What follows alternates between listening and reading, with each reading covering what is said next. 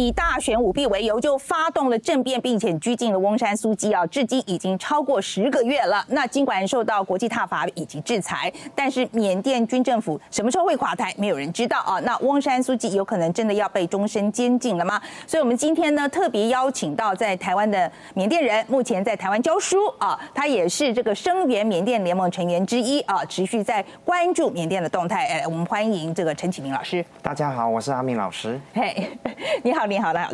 来，先我们呃，先简单介绍一下你的背景好了。嗯嗯，应该是说我是双重国籍，其实小时候就来来回回就是到台湾这样子，对，但这一次回来是因为刚好就也是要服兵役的因素，然后就回来，然后就。持续待下已经差不多快五年左右了，对。OK，所以跟我们谈一谈哈，就是这一次，我想政变的时间是在今年的二月份嘛，哈。那呃，现在是不是呃，你很多的亲朋好友，现在目前的状况怎么样，好不好？应该是说政变开始的话，二月一号那一天，其实我爸他打电话过来，从缅甸过来的，就跟我讲是说，哎，缅甸又再一次发生政变。其实我当下是完全没办法想象的，哎，缅甸已经好不容易就是建立的民主，就这样子就没了这样子。所以不过呢。这一次的缅甸人民比较团结。自从二月一号开始之后呢，就是说啊，尤其是公务人员，他们就开始罢工，参与了公民不服从运动，然后就是持续到现在。其实到现在的话，其实缅甸的公务人员都是没有回去那岗位上班的。对对。因为现在我觉得军政府的压力蛮大的啊，所以说在现在的话，他的抗争是用什么样方式进行呢？人民主要就是说，可能就是上街游行的话，只是哦，就是让就是国际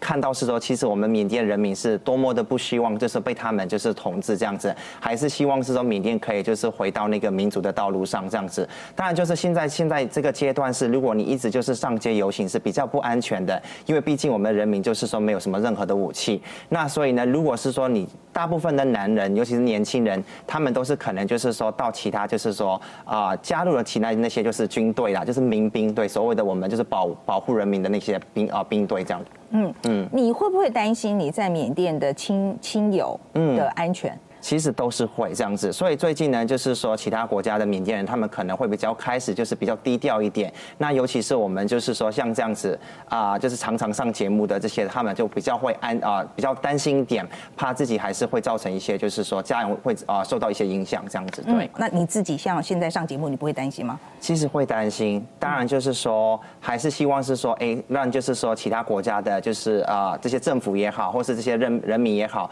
就是知道是说其实我们现在缅甸的处境，所以我也是用各种方式，然后透过这样子的节目也好，或是啊其他方式也好，让更啊更多的国际的朋友注意到缅甸现在是啊现在的那个局势这样子。对。可是你不会担心你的亲人在那边会，就是真的军军政府找上他们吗？其实会担心，坦白说，对。但是，所以就是我会就会跟我家人讲说，就是说比较在那边的话比较单呃低调一点。所以我现在的话呢，就是可能我跟我家人就是比较少那个互动，怕有一个就是说啊一些就是证据留下来，对，所以比较少跟他们互动这样子，对。嗯嗯嗯。呃，我觉得在看缅甸的情势的时候，有一件事情我一直觉得呃是让我觉得很。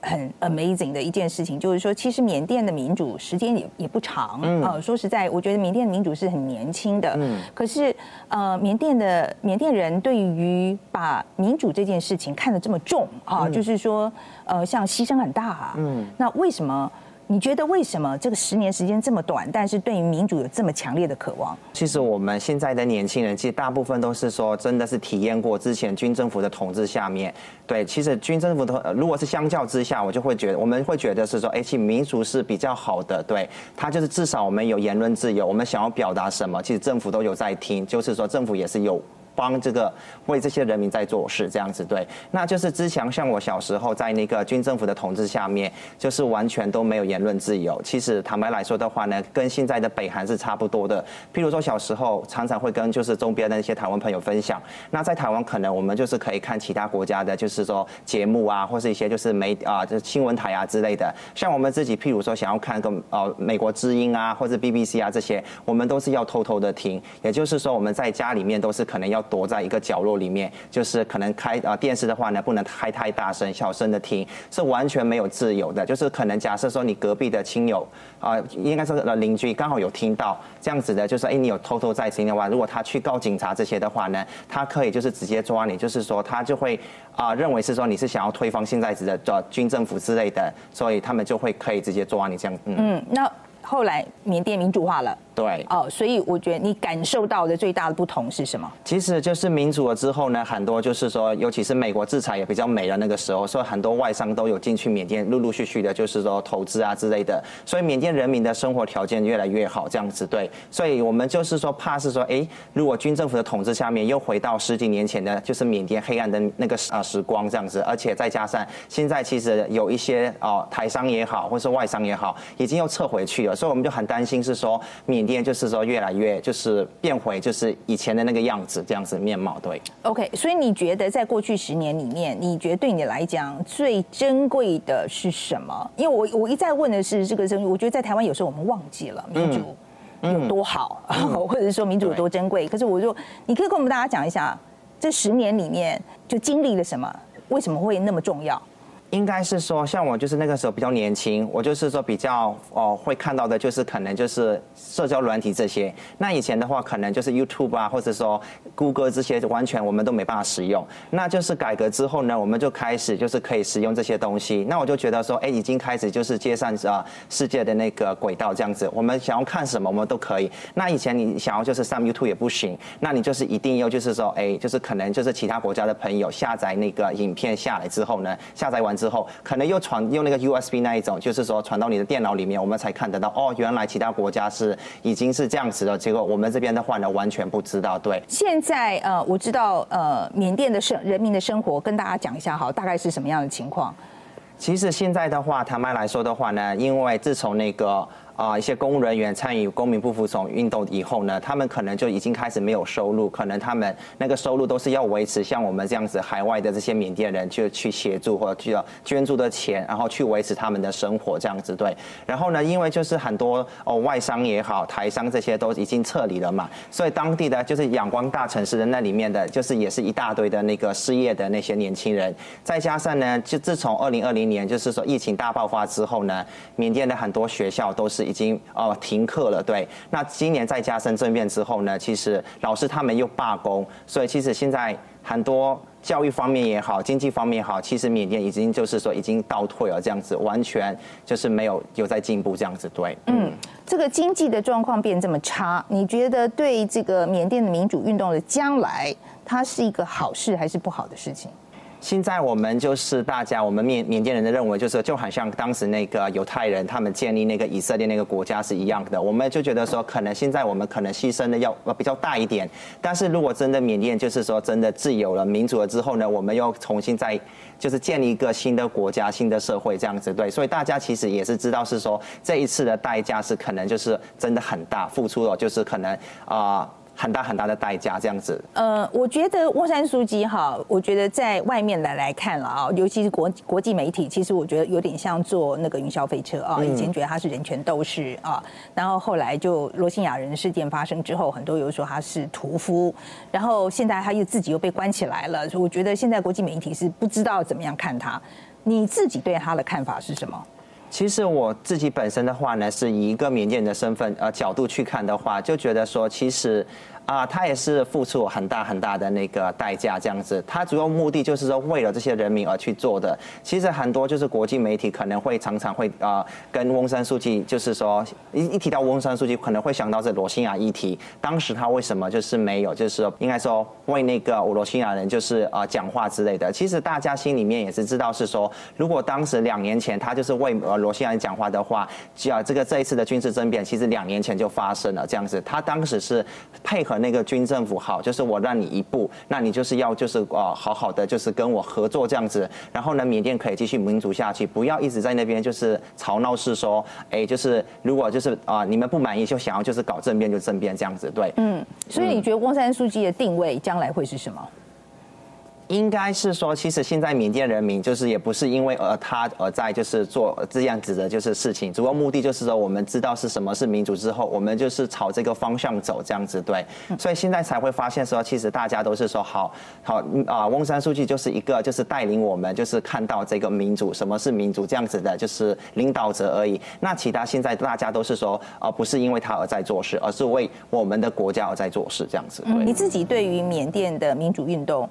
的将来，嗯，呃，是乐观的吗？其实就是一开之前的话，我可能坦白说的话，可能是一半一半五十五十，就是没有那么乐观。但是不过现在发现是说，哎，已经十个月呃十个多月了这样子，因为是民兵嘛，就是在缅甸各地都是说哦，就是开始打战的时候，军政府他其实没办法去控制那么多，他可能就是说要控制的地方太多的时候，他对他来说比较有压力的。其实他也知道是说，他里面其实已经有开始就是有一有有一些混乱这样子，对，嗯，你觉得在外面哈，就说你现在人不在缅甸嘛，哈，在外面对缅甸的民主运动，你觉得可以做什么？因为我我我觉得在外面看应该很心急吧。应该很焦急啊，那可是问题是在外面能够做什么呢？在外面能够做的就是说，我们需呃，就是这些国外的这些缅甸人，海外的缅甸人，可能就是说需要不断的就是啊，去协助他们用金钱，所以我们也是积极的有在募款。只要是像我自己本身啊，如果是每个月的薪水，我都固定可能就是捐五六成以上的薪水都捐给那些可能买武器也好，或是说提供给那些就是说公民不服从运动的那些公务人员也好之类的。对，那这是我们所所所做。得到的那除了这个以外呢？因为现在缅甸也是有一个民选政府、影子政府，它还是有在就是跟其他就是国际的一些组织啊不断的合作，所以就是说，其实大家都是做各自各自的事情。那境内的缅甸人可能他们就是上街游行啊，让就是更多人注意到，哎啊，就是说我们是渴望的是什么？那民兵也是有在就是不断的就是说，哎，跟这些军政府开战之后呢，就是啊做这些事情啊，这样子。其实大家每一个缅甸人的角色，不管是境内也好，境外的也好，其实大家都。是很重要的，大家都是就是说做不同的事情，不过目的就是为了就反抗这个军政府，推翻这个军政府这样子。嗯，我觉得这个是一个呃很困难的事情啊，我不是说不可能，但是这的确是推翻军政府这件事情是一件很困难的事情。我觉得你有没有觉得很挫折的时候？还是有，因为有时候也是会看到说身边的一些朋友，你就是从小认识那些朋友，哎。说不哦，说走就走了这样子，而且也不是因为他可能生病啊之类的，而是因为你只是说纯粹就是说在那个上街游行，然后就是可能被他们就是啊直接就是用车就是撞死啊，要他们开车撞你啊，撞他们啊之类的，对。所以像我听到这一种的时候，其实也是会很难过。同时呢，我们觉得说，哎，我们人类怎么就是我们一般的人民这样子，公民真真的太渺小，我们的力量真的是力量真的太少了，这样子太小这样子，对。嗯，就那个是很挫折的时候。对。对，可是我觉得就像你讲说，人民的力量很小，但是你们大家还是决定要要跟他拼了，不是吗？对对对。对啊，所以这个这个怎么样维持这个决心呢？因为大家都是想要的是什么？对，大家都是朝那个方向走。其实大家都应该要知道，其实很多缅甸的一些就是啊那个选美小姐啊之类的，他们其实到其他国家去比赛的时候，他们是为这个缅甸这个国家，就是说不断的声援，但或是帮这个国家讲话之类的。我觉得其实大家都很努力这样子，对，就是说啊，透过这样子的平台，就是让更多的国际朋友认识到，哎，缅甸现在就是发展啊在发生什么事情这样子。可能以前就是说一听到。缅甸很多外国朋友就不知道，哎，是缅甸是到底是在哪里之类的。不过现在听到缅甸的话，我们先不说正面好还是负面好，但是至少知道是说，哎，缅甸的人民都是为了这个民族不顾一切的有在，就是啊，就牺牲，然后付出很大很大的代价，就是为了这个国家，呃，就是说做下去这样子。对，嗯，我其实说实在，在看缅甸小姐那个事情的时候，我其实一直都觉得她最大的功用是在对外面做宣传嘛，哈，就是宣传，然后让大家更去。支持缅甸，其实我说实在，你今天讲了以后，我才想到说，其实对于缅甸内部的民众来讲，其实也是很很大的鼓舞。嗯，对。跟我们大家讲讲，说你看到那个新闻的时候，你自己的感想好了。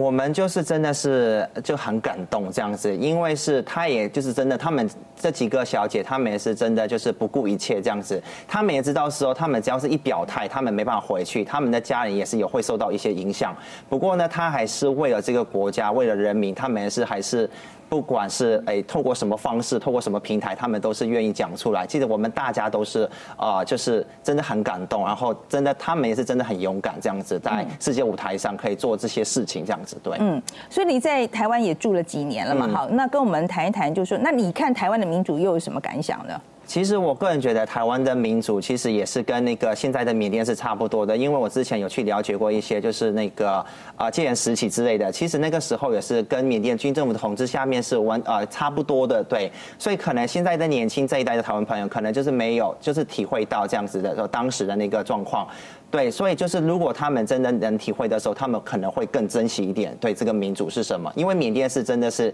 现在正在面临这样子的问题，所以缅甸人民是真的是啊，怎么说呢？就是啊，为了啊，为了民主，他们真的是不顾一切的做一啊所有的事情这样子。对，嗯，好，我觉得今天非常谢谢启明啊，我觉得这个是一个漫长的路啦。对对对，是。对，就是要这个不容易啊，不容易，对，真的不容易。好，今天非常谢谢启明。